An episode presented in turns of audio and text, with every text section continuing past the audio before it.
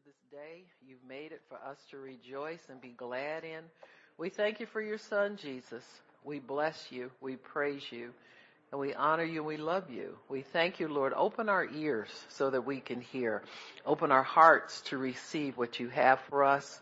We honor you and we love you in Jesus' name. Amen and praise God. Amen. Amen. Amen. Amen. So today the Lord told me to tell you it ain't what you think. Amen. It ain't what you think. Amen. Amen. Amen. It ain't what you think. Uh, y'all think this is Miss Pat Savage, but that's Patty from the block. Amen. Our girl Patty from the block. Amen. That's right. So praise God. Amen. But redeemed and serving God. Amen. That's right. Amen. Redeemed and serving God. So, uh, you know, there's more to all of us than we know. Amen. There's more to God's kingdom than we know. So, uh, our, our quest as believers is to explore God's kingdom by faith in His Word and understanding that there are more truths to be revealed to us. There's more, uh, to be released in our lives, more power to experience in our lives and more things that are happening good in God's kingdom if we learn how to dwell there and how to really abide with God, trust Him, trust Him, trust Him, trust Him. And uh, really, really uh, hone in on what God's doing, and we can really, really leave a blessed life. Amen. A very blessed life. So we're going to talk a little bit about the seed and how it grows and how to uh, keep the seed of the word alive in your life.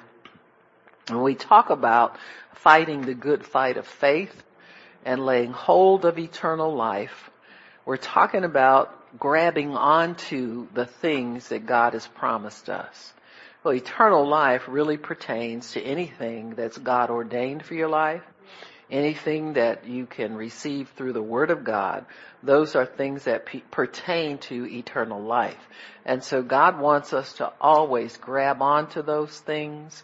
Uh, he wants us to latch onto that life instead of the carnal life, which is temporal, it's temporary, it's fleeting, it's deceptive, and it can, if we get caught up in the things of the natural realm, it can be a great waste of time for us uh, when we could be spending our time uh, in eternal endeavors and things that really belong to the Lord.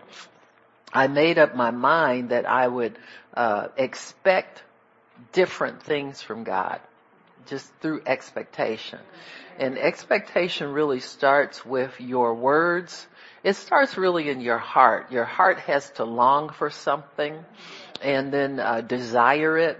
And, and then God will start to move you toward that thing and move that thing toward you. And, and then there's an expectation of good or expectation of God bringing that thing to pass. And so, um, I, I, I decided to live in a daily expectation of certain things. Uh, God using me, number one, and using me to do only the things that He would ordain in my life, using me for good things, etc., etc. And I've seen some results. I've seen God answer.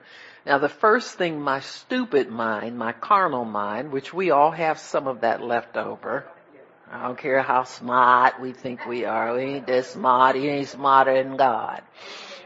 And so, uh, you know, the first thing your carnal mind wants to do when you move into something new in God, uh, what he wanted to do was keep you from moving into it.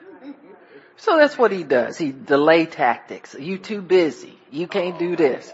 Uh, you ain't supposed to be doing that. Well, if God wanted you to do that, you'd be doing it. You know, all that kind of nonsense.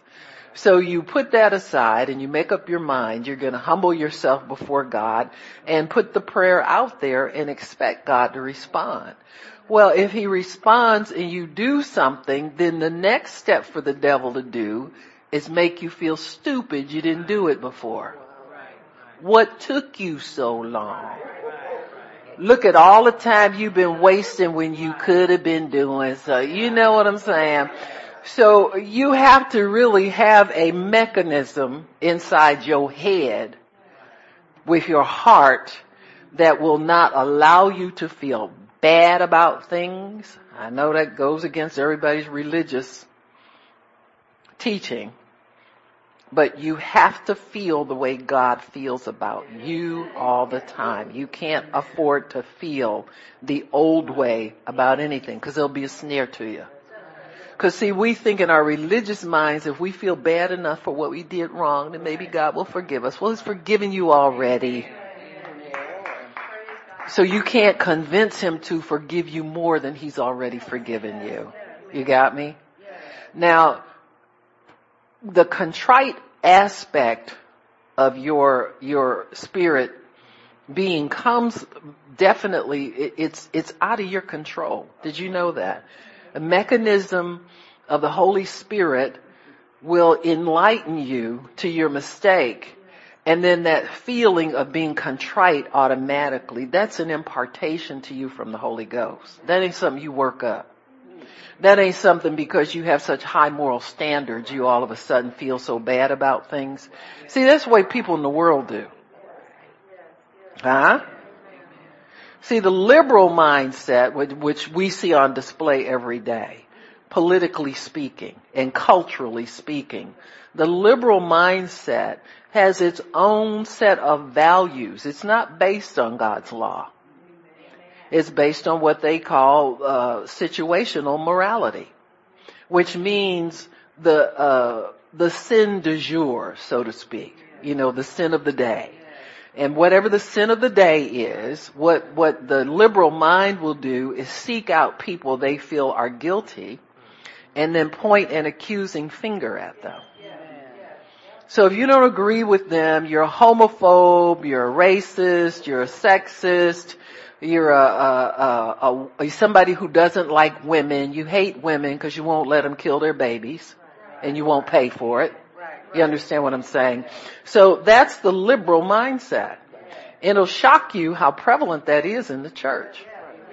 Because most church people are still yet carnal minded. The Apostle Paul talked to his own church about that. He said, you are yet still babies. If you're going through these routines about pointing the finger at each other and pointing out people's sin, and looking for wrong on people all day long, And so what God wants us to do is grow up in the love of Him, which means that when He says, love your neighbor as yourself, you first gotta know you're loved by God. You gotta first experience the love of God for yourself and be mature enough to know how to maintain that relationship and walk in it on a continual basis before you can love anybody else the church's problem, we jump out here with this half love stuff that we've been carrying around forever and want to make ourselves the king or the queen of love around the house. We love everybody. We don't, oh, I, and offended so quickly, it, it, you know, God will expose that so quick it's pathetic. You know what I'm saying? You know, he'll, you, you always bragging on how much you love people and other people don't he'll make you uh, get offended. He'll have somebody come up to right to you, huh? They treat me bad and I ain't done nothing here. The welcome to the world. Didn't Jesus promise us that? In the world you will have trouble. But he said, quit your whining and cheer up because I've overcome the world. Next. What's your next complaint? Huh? And so if we will master the love walk, that's love. That's instantly forgiving and not looking at whether you deserve it or not. Now see, we'll all get in this trip where we say, um, uh, Jesus uh, forgave all my sins. I deserve to die, but you don't really believe that. You think you deserve good treatment all the time. You know how I know? Because you get so upset when you don't get it. And see, we'll all backtrack and try to find out what did I do wrong that this, okay, witch.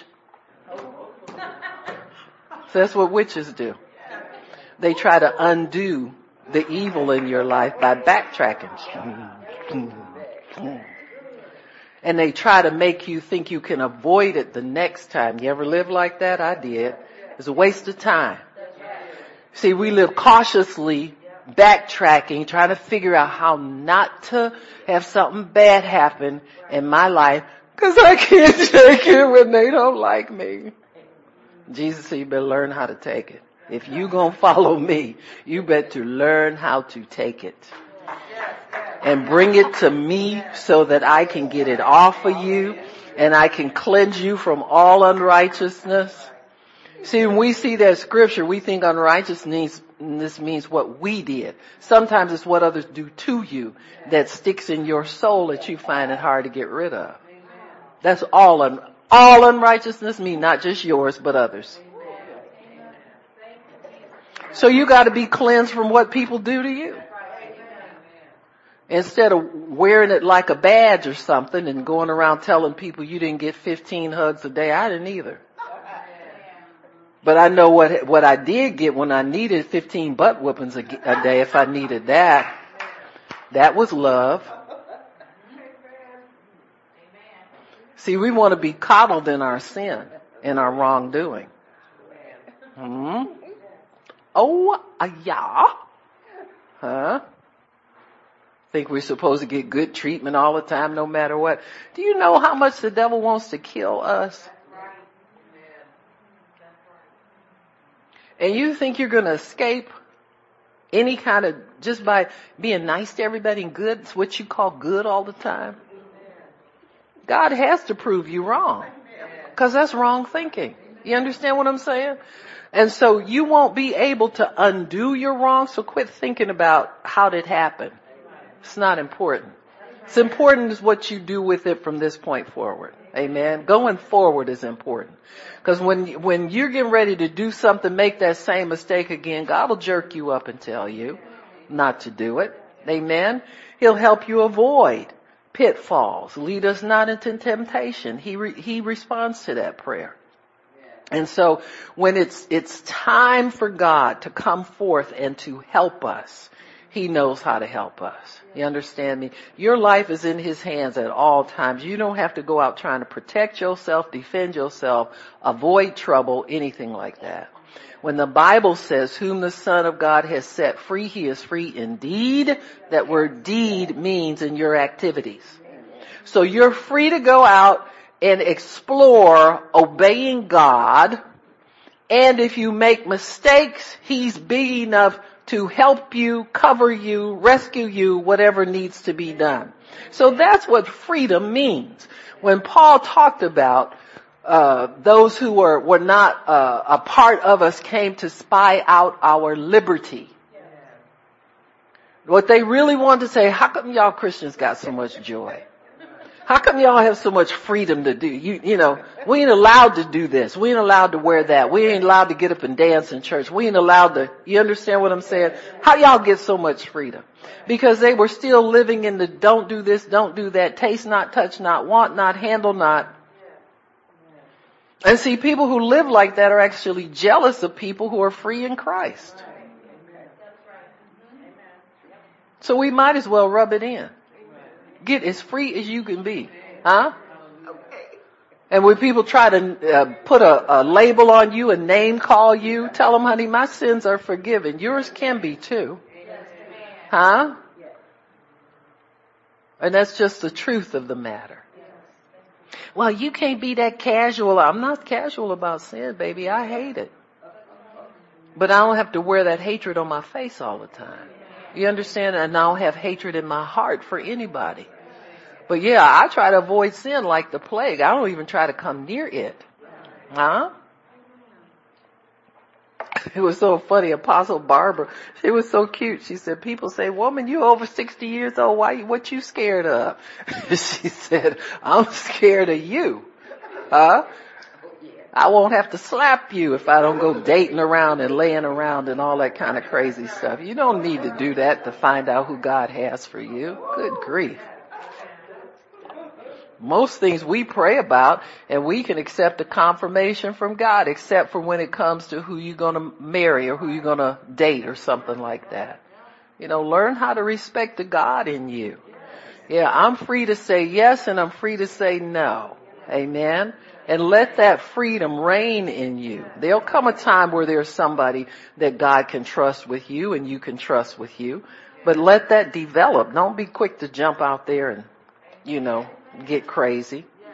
But you don't have to get, you know, standoffish either. Like, seriously? I mean, let, let, me do that. I'm old enough I can get away with it. No. but you know what I'm saying. Don't act like somebody's trash. You know, compared to you. That's not love either. Amen. I can't go there. Let me just go here. All right. So, woo! she making me blow my mic. I love you, sis. Amen. All right. So this is the truth. Many times we pull our attention to the visible realm. So I want to tell you it ain't what you think. The visible is not what you think it is. It looks, sounds, and feel like, it feels like God is not working. And that's the devil's job to manipulate his own realm. The visible realm is Satan's realm, the natural world. So it is his job to manipulate the visible realm to make it look like God's not working. And then he'll start messing with your head and telling you how to interpret what you see. The truth is we have no idea how the word works. Amen. Everybody's holding their breath. Exhale and say amen. We don't know how it works. How do I know that? Jesus said that in his word. Amen. So in Mark chapter 4, why don't we turn there? Let me see what we have in that. Mark.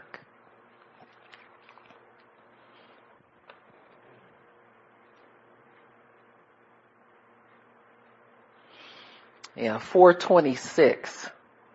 And he said, so the kingdom of God is as if a man should cast seed into the ground. So you plant, plant your seed. And now in, in dry climates, they just scatter the seed along the top of the soil and come by later, pack it down, and then the rain begins to pack it down too. So it gets watered and packed down at the same time.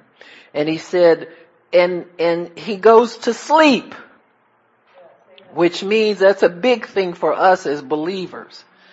Don't keep looking at that seed and asking God about it. Go to sleep. Huh? That means don't put your attention on it anymore. Let God call your attention to it when it's time. See, the devil likes it for us to plant things in God's vineyard and then he want to come along and help us tend it. When he never gave nobody nothing. He's never, he'll promise you a lot of things, but he never delivers. And so he'll have you let God help you plant things in God's vineyard and then he wants to come along later when it's, when it's growth time while you're sleeping disturb your peace, wake you up, and say, hey, remember that seed you planted ain't coming up yet. What's wrong? Uh huh. That's him saying that. That ain't normal to think that if you're a kingdom person. And that's not like how, that's not how God tends, helps you tend the garden. You look at the cases that Jesus, where, where people planted seed, where they say, I want to be healed and you look at how Jesus helped them tend that garden. What did he do? If they didn't have enough faith when they came up, he ministered to them, maneuvered them around until he got them in faith and he could give them what they asked for. That is not the ministry of Jesus to tell you what's wrong with something. Do you hear me? He comes with the fix. He don't come with the accusation. Cause see, if there's something wrong, he's the author and finisher of it. So he has a plan to finish your faith and it's gonna wind up good. He's gonna wind up giving you what you ask for. But you gotta get the devil out of the situation.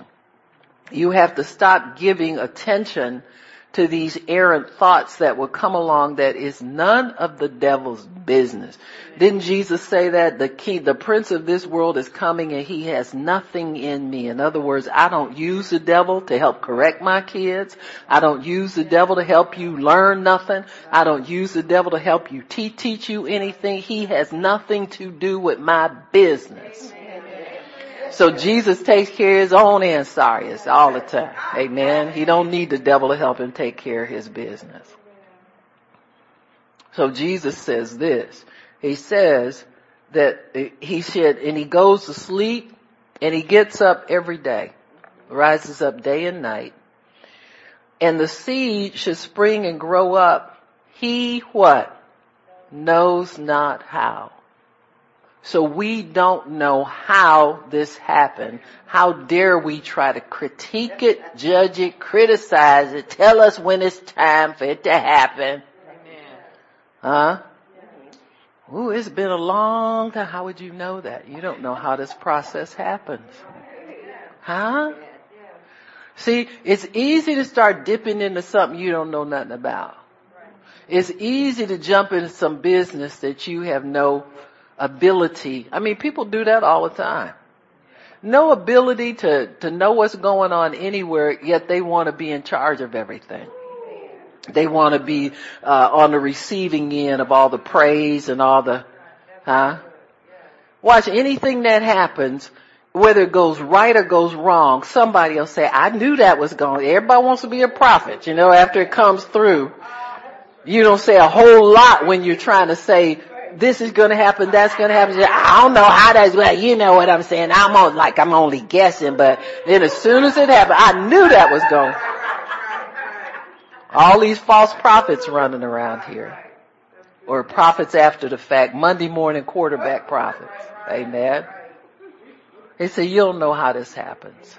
This is one of the mysteries of the kingdom is how the seed, and listen, we have, have scientists now who can examine um, what we call seeds or germs or um, uh, uh, embryos, that kind of stuff, uh, life in the growth stages, and they still can't tell. If they knew how stuff happened, they have a cure for cancer tomorrow.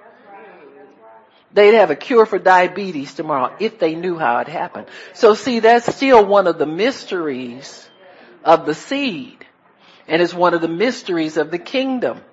And God ain't stupid. He's not gonna have everybody knowing everything all the time. He locks knowledge away. You know how long it took people to figure out the earth was not flat anymore, was actually round?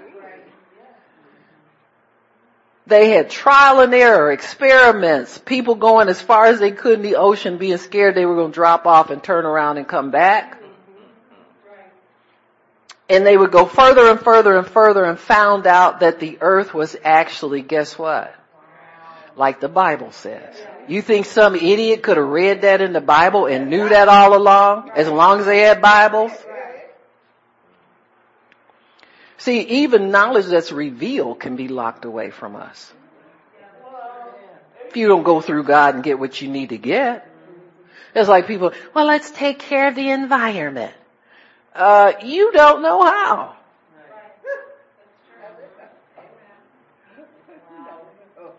What you thought wasn't harming the earth yesterday is now all of a sudden a major problem today. Huh? Well, I think it's global warming. Yeah, well, uh, hell is hot. And it's getting, this earth is getting more sinful every day, so I would say it's warming up all over the place. Uh, laugh. You need to laugh because this stuff is hilarious. You know, we've had, had comedians with more revelation than some church people have. Huh? Uh, George Carlin, the comedian, he passed away a few years ago. He was really a preacher. He would get, he said, how could man be so arrogant as to think he can control the universe? And he would make fun of the global warming people. He said, ah, just, just keep at it, keep at it. He said, you don't have that much power, you're not that intelligent, and you could never do in a million years. And it all pointed back to God. the creator and the author of all things. So he says, you don't know how this happens? Now you can ask, but me myself, I would rather just deal with what we have revealed. That takes up enough of your brain and your spirit. He says, cause the earth brings forth fruit of herself. The earth brings forth fruit of herself. Oh yeah, cause see when we call it mother nature, I knew that was right. Hello idiot, you missed the whole point. The point is, the earth does this by itself. So what does that mean? That means the earth has a somewhat intelligence, somewhat programming, somewhat life in that it can respond to instructions from somebody. Whose instructions you think the earth responds to? Because if it does it of itself, it must be pre-programmed by God to do certain things. You don't have to tell, I mean, you can, now listen, you can, can, can increase and perfect everything that your garden does with the word of God. Just give it more of what it's got already working in it. So you can, can speak to plants. Remember the crazy hippie people that would smoke pot and speak to their pot plants and command them to grow and they seem to have bigger plants and so forth. Well, somebody tapped into something even on the carnal side. But this is the truth of God's kingdom. It can be enhanced and strengthened by the same thing that God had started and that is more the word of God. So, and man being the tender, the legal, actually the real legal possessor of the earth, because we come from the earth, so we have a kinship with the earth, and God gave us dominion. That means lordship. That means that we can, what we say goes. Now as fallen beings, God had to put a stop on what we would do to the earth in our speaking in our behaving by putting a curse on the earth, which meant that our words would have limited impact on our surroundings. That's why sinners can't destroy it. Global warming or not, they can't destroy it. Because there's a curse on their words. Their words and their actions are going to have very little impact unless God permits it. God is still in control of it. He's still all powerful. But what God will do is for kingdom purposes, He will allow His children to begin to speak His word with power to get an expected end that He desires on the earth. So God wants you well. He wants me well. He wants all of us well. And so He will put power in our own mouths to speak to ourselves to be healed and drive sickness from the midst of us. He sent his word and healed them and delivered them from their destructions, our own things that destroy us. That's why I don't like when people say, well, I live this kind of life and, and I guess I deserve, oh no you don't. Who told you that? Nobody but the devil told you that. Have you not heard? Do you not know? Have you not heard? And so we can undo with our own power that comes from God negative things that have happened to us, negative things that we cause it's all the devil's trick to get us under his control. So if God has destroyed all the works of the devil and brought us over into his kingdom, he begins to restore our dominion for his reign and his rule through our own mouth, through our own spirit our own words.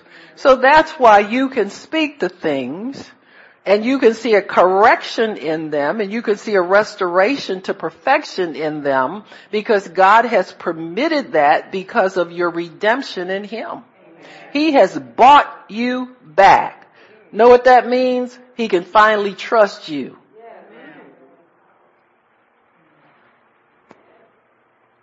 You don't belong to the devil anymore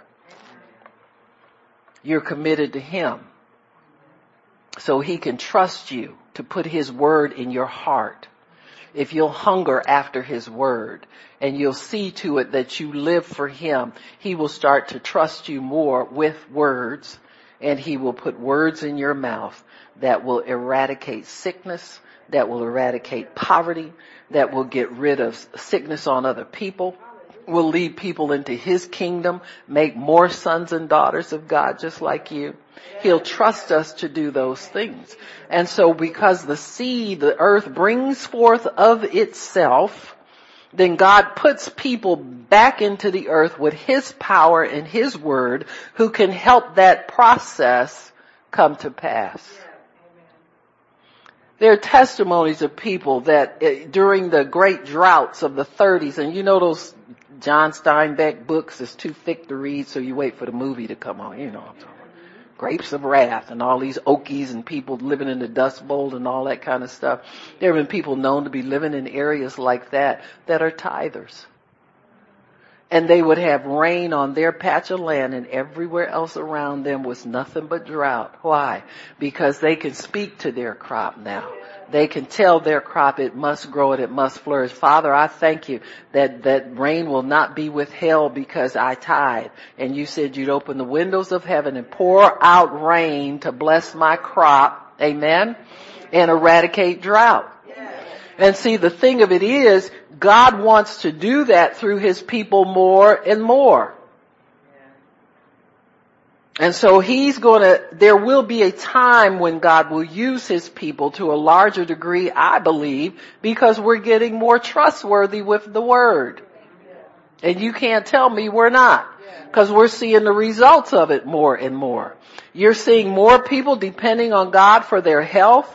You're seeing fewer people trying to run to every Tom, Dick, and Harry doctor they can. Even people who have medical care now are looking for what they call holistic medicine because they don't trust pills, they don't trust knives, they don't trust people. You understand what I'm saying? That's God working on them to point them in the direction of divine health.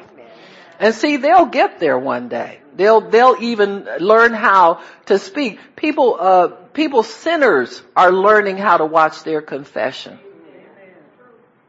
Now they don't know that they can't get what they could get if they serve God and confessed His word, but they're wise to it. You understand? It won't be long before they pick up on it and they'll hit that wall and not be able to do much with it and they'll realize, I must need God, just like them crazy Christians always told me.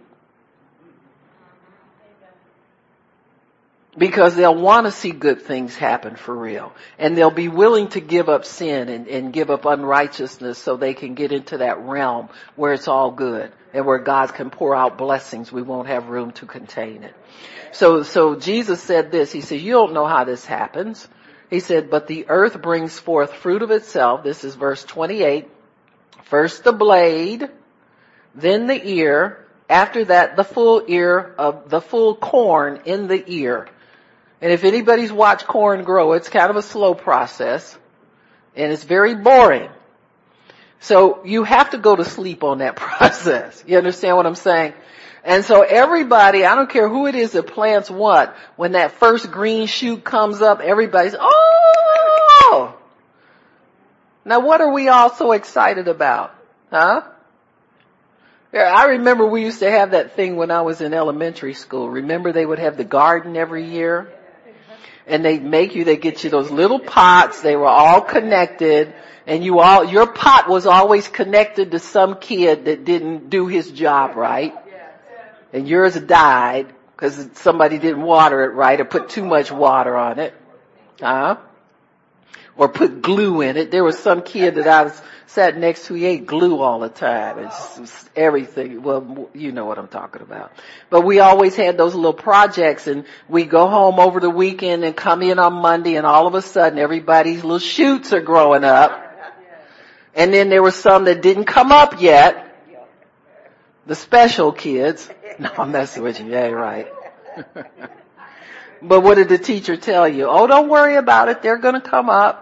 Some come up quicker than others do. Then the kid that had the one that came up real fast, after a while his slowed down and yours shot up and you felt real good. Well, what are you getting all excited about that little green shoot for? That ain't even the flower. Huh? But we know life is there. And that's what God does. He quickens us. When that seed of God, the seed of the word of God gets in your heart in faith, you get quickened. Amen. Don't you get a notice from the Holy Ghost that that thing is real? And then you begin to expect and you begin to believe and you begin to get excited about it. So Jesus says you don't know how this process happens. And it's the same thing about His Word in the kingdom. We don't know how it happens. But yet the enemy will try and make us want to critique it, say it's not going to happen, even though we've got signs of life. Huh? Whenever there are signs of life, there's evidence that life is there. Amen? So when you get that, that registers in your spirit, now I'm not talking about your head, I mean in your spirit, you get a, a um, peace on the inside of you, or sometimes that quickening is a real flash of of life, you know, where you can tell there's life there, and so uh, you you come to an understanding that there is something real going on there, and that that life is going to come to full fruit if you continue to tend it. So we must trust it. And so if we are like that farmer, we go to bed at night and trust that the seed is growing. So every time you recline, you need to say, God, I thank you that that seed is growing in me. I thank you that the seed of my promise is growing. I thank you, Lord, for what's growing on the inside of me. I thank you, Lord. And I speak life to it. I encourage life in it and I thank you for it. That's how you tend your garden. Cause you, you don't know how this process happens, but you want to encourage it anyway. Amen? It's like, uh, you know, uh, uh, the human, human birth process. Many people don't really understand it, but we know there are signs of life and we know there are signs where life is, it's imminent for life to come into this world. Amen. And so people try to understand it as best they can, but they're still very limited, even though people are very skillful at terminating it and also skillful at preserving it when it's threatened to be terminated. And so we have to understand that there are signs and that's all there is. There's not much understanding on our part, but there are signs of life, even in the realm of the spirit, that we can appreciate as spirit beings. There are some times when, when you'll say to yourself, well, I'm just tired and I quit and all this kind of stuff. And then somehow something brings you back. See, you don't understand how this happens, but you know that there's signs of life there. As long as there's signs of life, you must go on with life. Amen. Sometimes we feel we go on with life kicking and screaming, shackled down. Amen. we used to have uh, women when I knew when when I was uh, when we were growing up. Some of them had a whole bunch of kids, you know, and you wonder they just everywhere. You know, they can't keep up with them. It's always problems, is what it usually amounted to. But they didn't know how it happened, but they did know that they had kids around everywhere and that kind of stuff. And they knew how to tell when one was on the way. They knew what to eat when it was, you know, you understand what I'm saying. You do it all by signs of life. When signs of life are there, you encourage life. And so that's all God wants us to know. If, if He's ever promised you anything, if you ever began praying for it, that seed got planted in your heart. And that seed is going to mature and it will come to pass. But you have to encourage that by, by giving the life more life. You can't terminate it and kill it with your unbelief and with your words. And so that's what we need to talk about is, is what happens in the process to try and get you to go dead on the, the promise. What happens to try and get you to abort what God is doing in your life. and how the enemy is always after us to abort the life that God wants us to cultivate. You can't stay neutral on life. Amen. You know, uh, women who, who are pregnant know if you don't eat a certain amount of calcium, that baby gonna get it anyway, gonna steal it from your teeth. You know, First thing you know, you got a cavity. How'd that happen? You don't eat enough calcium. I thought I was doing good. Listen, that life is going to draw life from somewhere. That's why many times promises that God's made to us, once we start praying for them, he will start to all of a sudden, Pete, you ever notice that just when you want to give up and quit, somebody around you will say something that will make you remember, will quicken in you that life again to show you that life is still there. Your problem is you're not feeding it enough life on your own, but I'm telling you God will do it himself if he wants it. Do you hear me? God will do it himself. Because he can't deny himself. He said when we are what? Faithless? He remains what? Faithful? Cause he cannot what? Deny that he told you he wants you to have it. So you want to encourage what he encourages. You want to get the hang of this thing. Everybody wants to get the hang of it so we can get more stuff faster. Well, this is how we get more stuff faster. So we must trust that the word is working on our need and therefore it will come to pass. You gotta believe that. You gotta believe it all the time. You gotta believe it every day. You can't have a day off to be normal. Well, it's just normal sometimes. No, it's not. You need to know it's not. You need to quit trying to be so normal. Don't you want this or you want to sit and argue about being normal? See how we miss the point? It's so easy to get over into carnality in your thought life and miss the whole point. Well listen, I thought we were talking about you getting this to come into your life. I didn't think we were having a conversation about what's normal and not normal. You can't have both of them at the same time. You cannot have two visions at one time.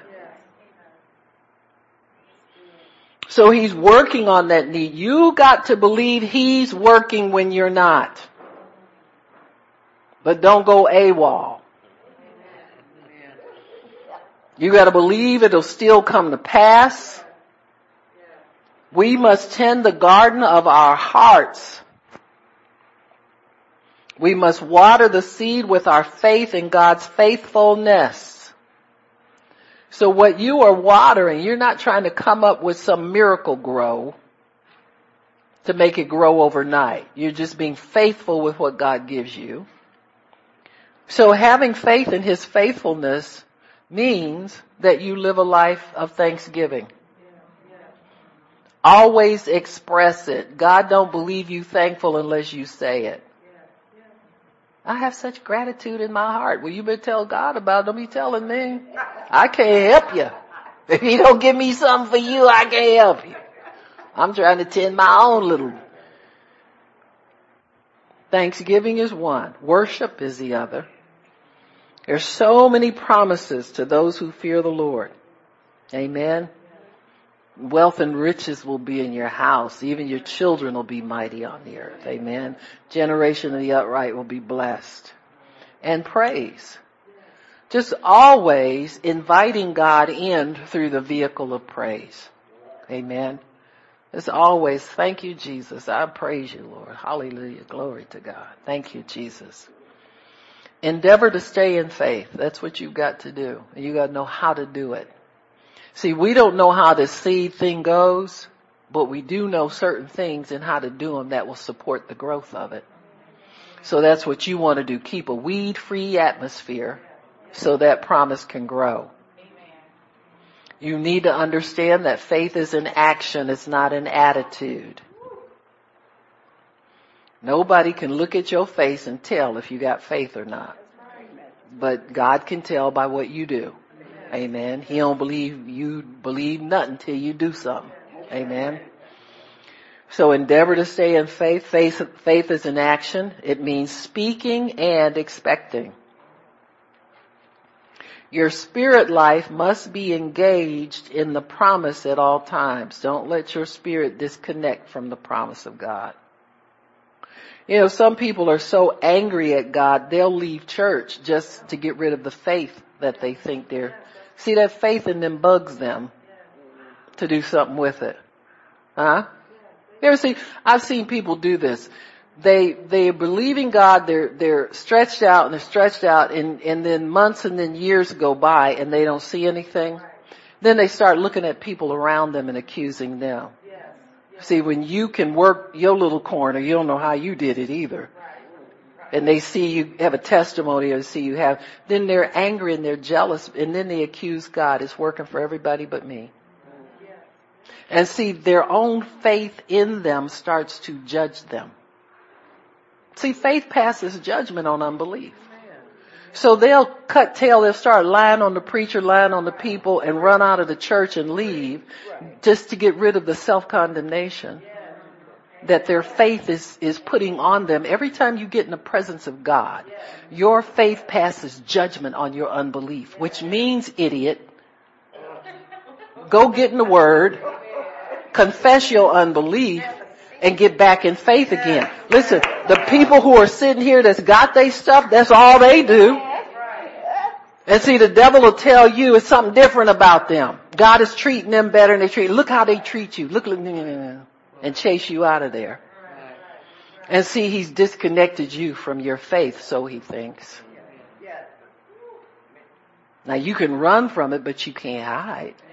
Because the Holy Spirit's living in you. If He don't move out, you can always fall under uh, conviction to get yourself right with God. So you can get back in there. But see, the longer you're away, the more stupid you feel trying to go back. See, it got you in prison then. Huh? That's why I tell y'all stay away from them people. Cause you think you strong, but you weak already because there's some about them you like. You already proven you weak because you like them.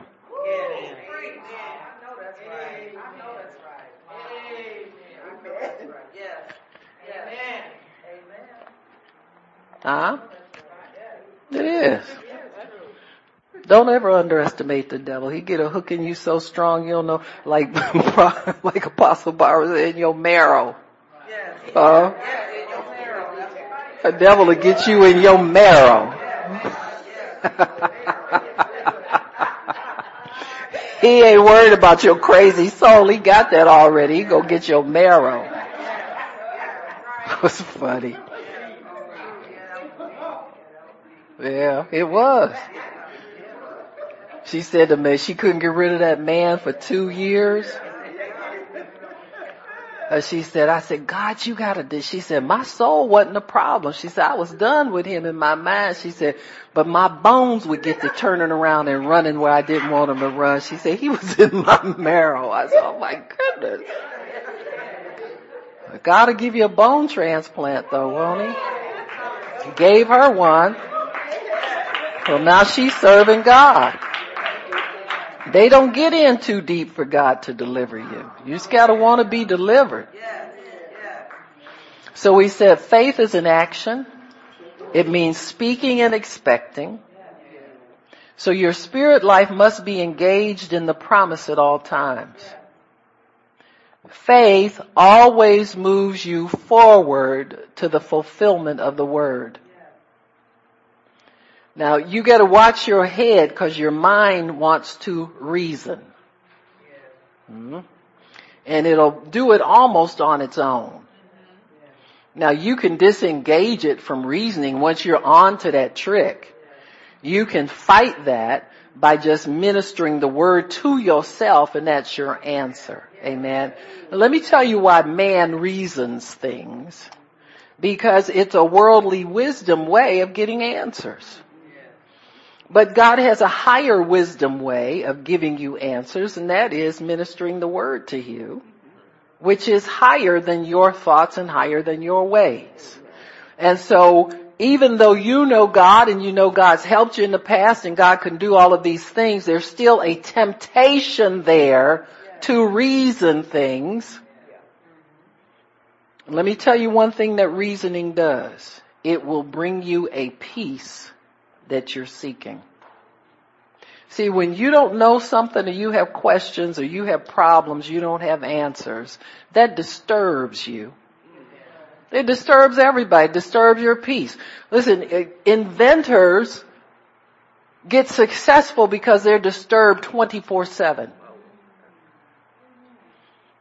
Like when they start trying to figure out under a microscope what a germ is and, and what it consists of and everything. They don't sleep. They'll get up in the middle of the night, go into the laboratory and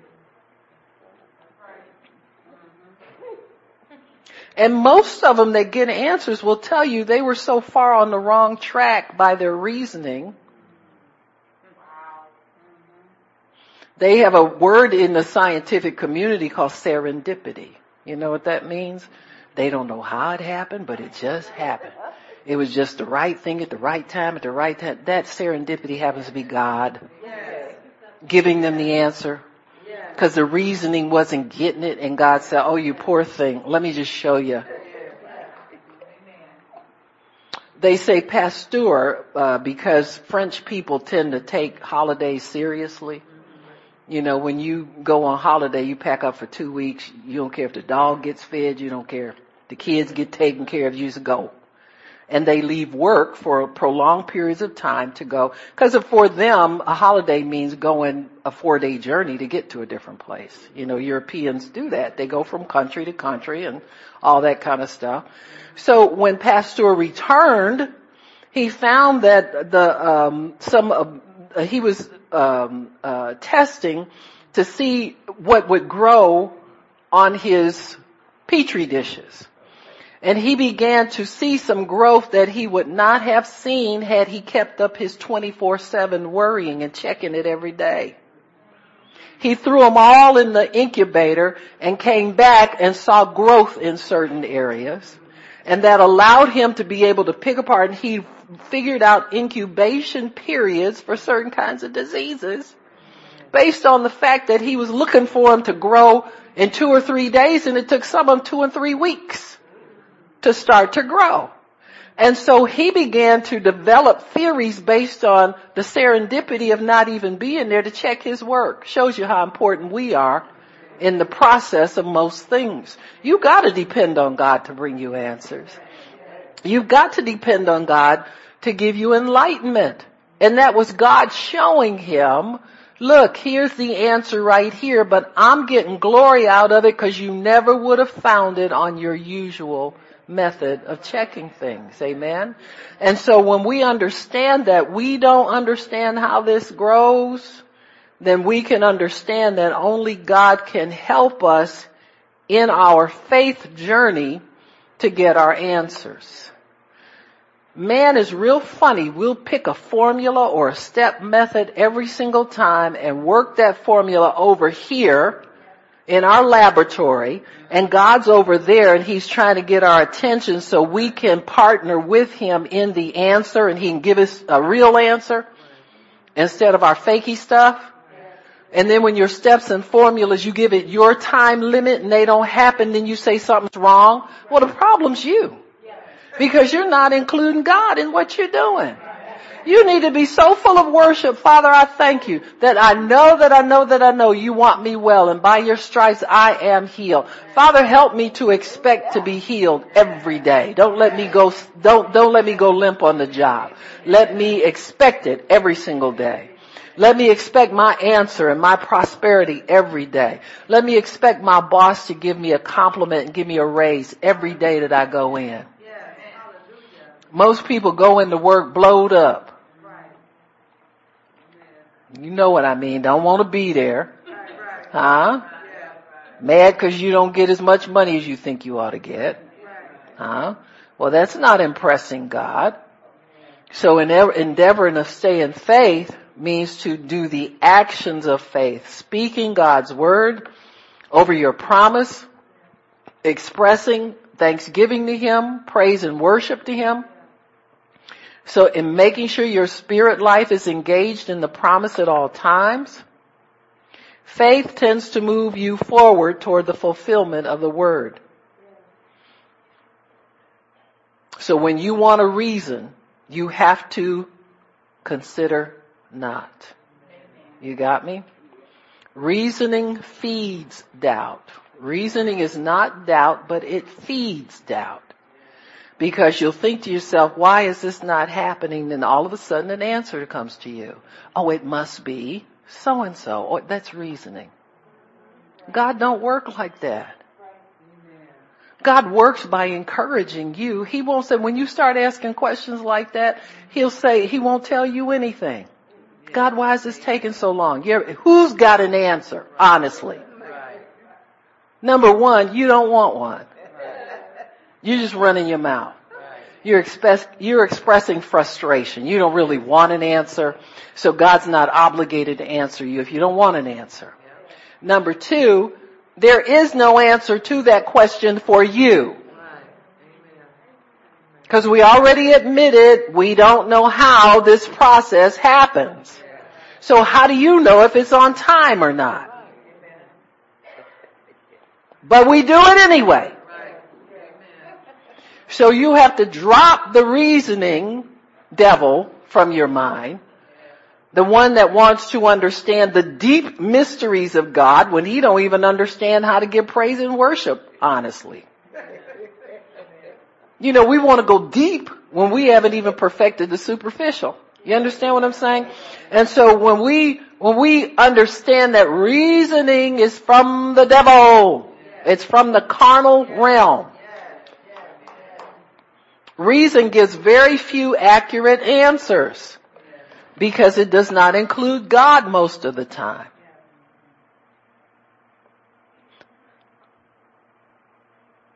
Reasoning is always considering the natural and what it looks like. So you have to stay out of that trap.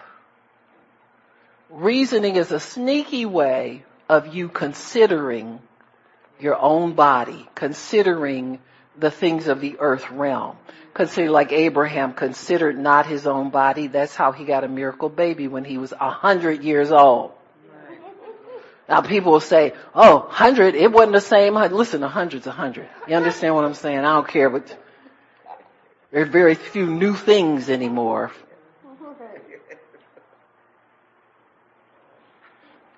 You know God extended his life because God told him he was old. When God tells you oh, old, you're old. Cause he don't lie. And so you can reason all you want to that a hundred was different than it was then, but, but what about his wife? Huh? See, reasoning will trap you when your answer depends on another person's cooperation. I'll say it again. Don't go to sleep on me, okay? Reasoning will trap you when you have to depend on another person's cooperation for your answer. And God always keeps us dependent upon somebody else for our answer. Why? So he, we can depend on Him. Hello? He, it's built in to your situation. Your situation is not unique. Your situation is not, uh, uh, impossible. Your situation is, you know, uh, people say oh, things like, "Oh boy, when I get so and so and such and such, I'm gonna have a, quite such a testimony." I say, "Yeah, you will. You have a testimony of how you had to raise yourself from the dead to get what God wants." And then you won't be so excited about running off telling nobody. You just be thankful you survived the process.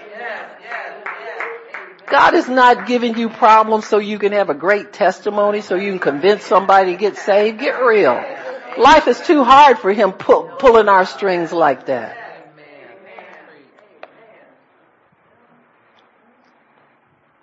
So when you reasoning is considering, we say, okay, so, and reasoning feeds doubt.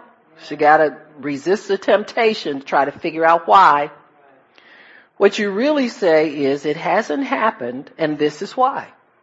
So you give yourself an answer to a question that you don't have the answer to.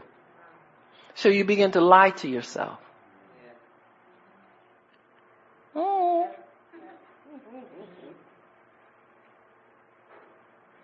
See, the reason I haven't gotten my credit through yet is because I have a bad credit score from, well, why don't you repent? See, that's, see me myself, when I need something from God, I'm nice to everybody. I sow seed. I want to bless everybody. I want to encourage. I go all out. Huh? I get up under the worship and I, I don't even have to have no music on there with me. I just dry till the water shows up. You understand what I'm saying?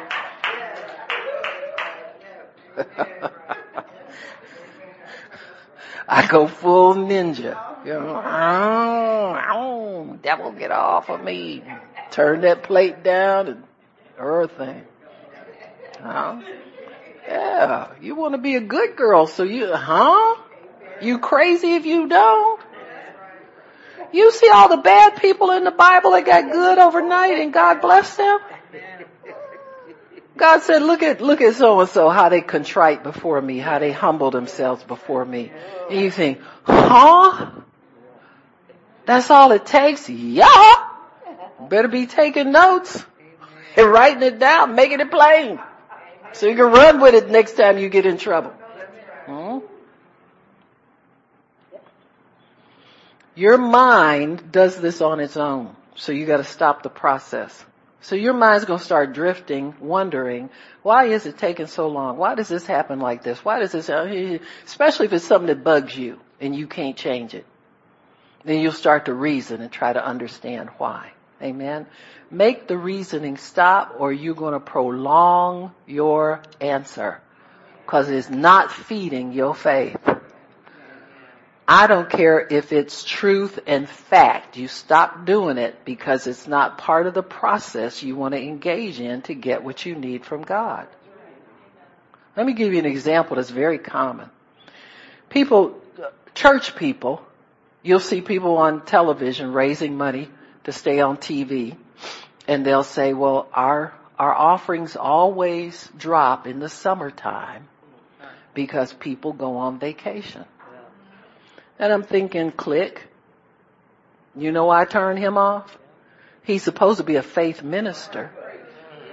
And he's letting the devil steal his money and reasoning it's because whenever they give you something negative and they know because, you turn the channel. Go to something different. You understand me? Because he's already limited his blessing, his ability to use his faith, all of that. And so year by year, he'll be expecting to have trouble during this time of year. And the devil will accommodate him. And God will let him. Cause you gotta be smart enough in God to shut your mouth when you know it's gonna hurt your results. Now let me tell you another reason they do it. They manipulate people like that. Cause they can get you to start forking over a little bit more because we got a reason why it's not coming in. So you got to go harder so we can keep it going. You got me? And so it's all from darkness. And it, it, it has nothing to do, but see, eventually their faith is sacrificed on the altar of reasoning. So don't let your faith get sacrificed on the altar of reasoning. And people will argue, but that is true. But that is why. But that is, but it, it, it, see, you're on a different page from them, so just leave them right there. Don't try to argue with people. If they want to hold on to reason and let go of faith, then let them. The day will come when your answer to them, God will be able to feed back to them, because then they'll be uh, on shipwreck almost and be looking for something from God. No, God will remind you, remember you had that conversation with so and so and they told you to quit trying to figure out why? Huh? Well, this is why. They were right. I sent them with that message to set you free. But God, that was 20 years ago, so get free. Either get free or stay there. You understand what I'm saying? However long it takes. You don't, you know, don't claim that. You don't have to claim that. I'm just saying it to make the point. You can stay there forever if you so decide. But you gotta humble yourself and come out of that. People don't like to be wrong. They don't like to be corrected. They don't like to, they say they do, but they don't. Cause when correction comes, it hurts your feelings. It's supposed to. Cause that's what you're living out of. Put your feelings away. And your spirit can start to receive truth and get you going. All God wants to do is motivate you out of your rut. Reasoning is part of self-pity. You already think you lost the, the war, so you're given an excuse to have the funeral. Huh? We come to bury her, not to praise her. You know what I'm saying? what reason does. Wants to put you in the coffin, honey. Until you couldn't get your promise because God didn't like you or something. If you believe the word is seed, then you have it already. Don't say it's not coming. Don't say it's not happening. Don't say it's not there. You must call things that be not as though they are. You got to say you've got it already. You've got to say it until you convince the demon atmosphere around you to give up trying to harass you about what God's doing. See, the first time you say, I'm healed, it seems like it's hitting a, there's something that's pushing back your words. Anybody notice? It don't seem, it seemed like a lie to you. That's not coming from you. That's coming from the atmosphere that has not yet supported what you are doing. But I worship God. I ain't talking about that. I'm not talking about that. There is an atmosphere that originally, pre- that already, always presents itself to your carnal man. I don't care what you say and how you say it. It comes there with a stop. Cause there, there, there are choices we have to make with how we use our words. The choice comes because there's an atmosphere presented to support both the natural and the invisible of God. The Holy Spirit's more powerful, so what happens when you start to get peace about saying you're healed and that other thing says you're not? The natural says you're not. What you have to do is use the force of faith to push that natural thing back out of the way so that you can be assured that nothing but faith in God is going to manifest and materialize. That's why you can't get most things on one time confession. That's why you start getting tired of confessing that you have something that's not materialized yet, huh? Because you have to keep pressing. That's the good fight of faith. The fight is that thing, that atmosphere, that counter thing that pushes against. You're calling those things that be not as though they are.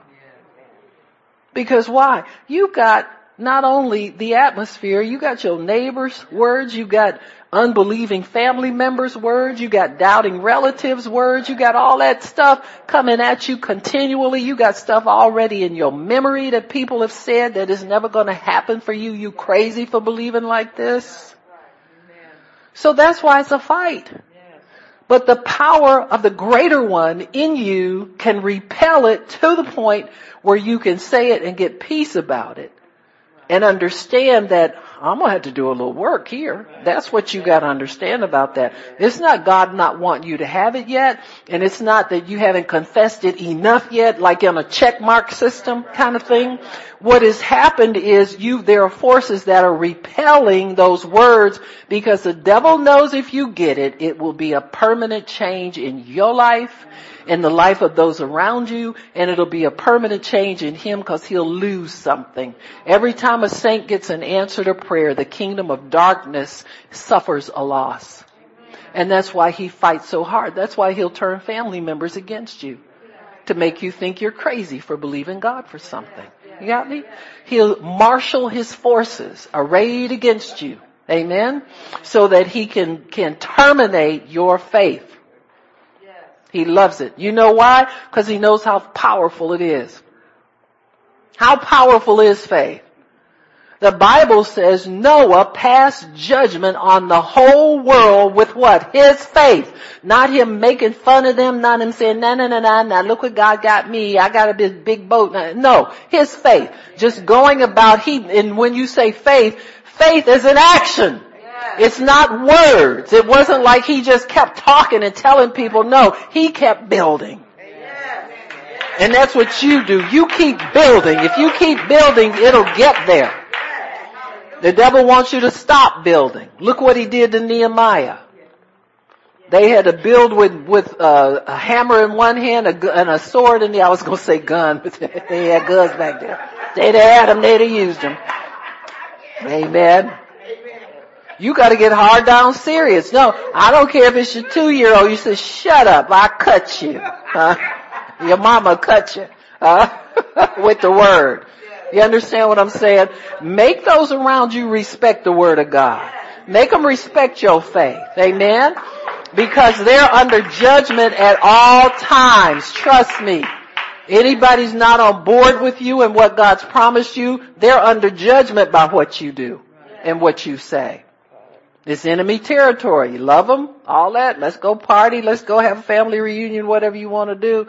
But y'all my enemy and don't you ever forget it. Because if you have to stand alone in this faith thing in order to get what you need from God, that's what you're going to have to do. Look at Noah. Eight people out of all the people in the whole world. That's all, baby. Think about in your situation. Might just be one. But make sure you stand so that you can be that one. Amen, Father. Thank you. Why don't we stop? Father, we thank you for your, your word, for understanding. Thank you, Lord. It ain't what we think. Thank you, Lord, that it's working. Even now, the Word is working in our situation. The Word is working all of the time for us. The Word is mighty. It runs swiftly across the earth, Father. And we thank you that we're riding on the waves of the Spirit in your Word to what you have for us and we will receive it. We thank you for it, Lord, in Jesus' name. Amen and praise.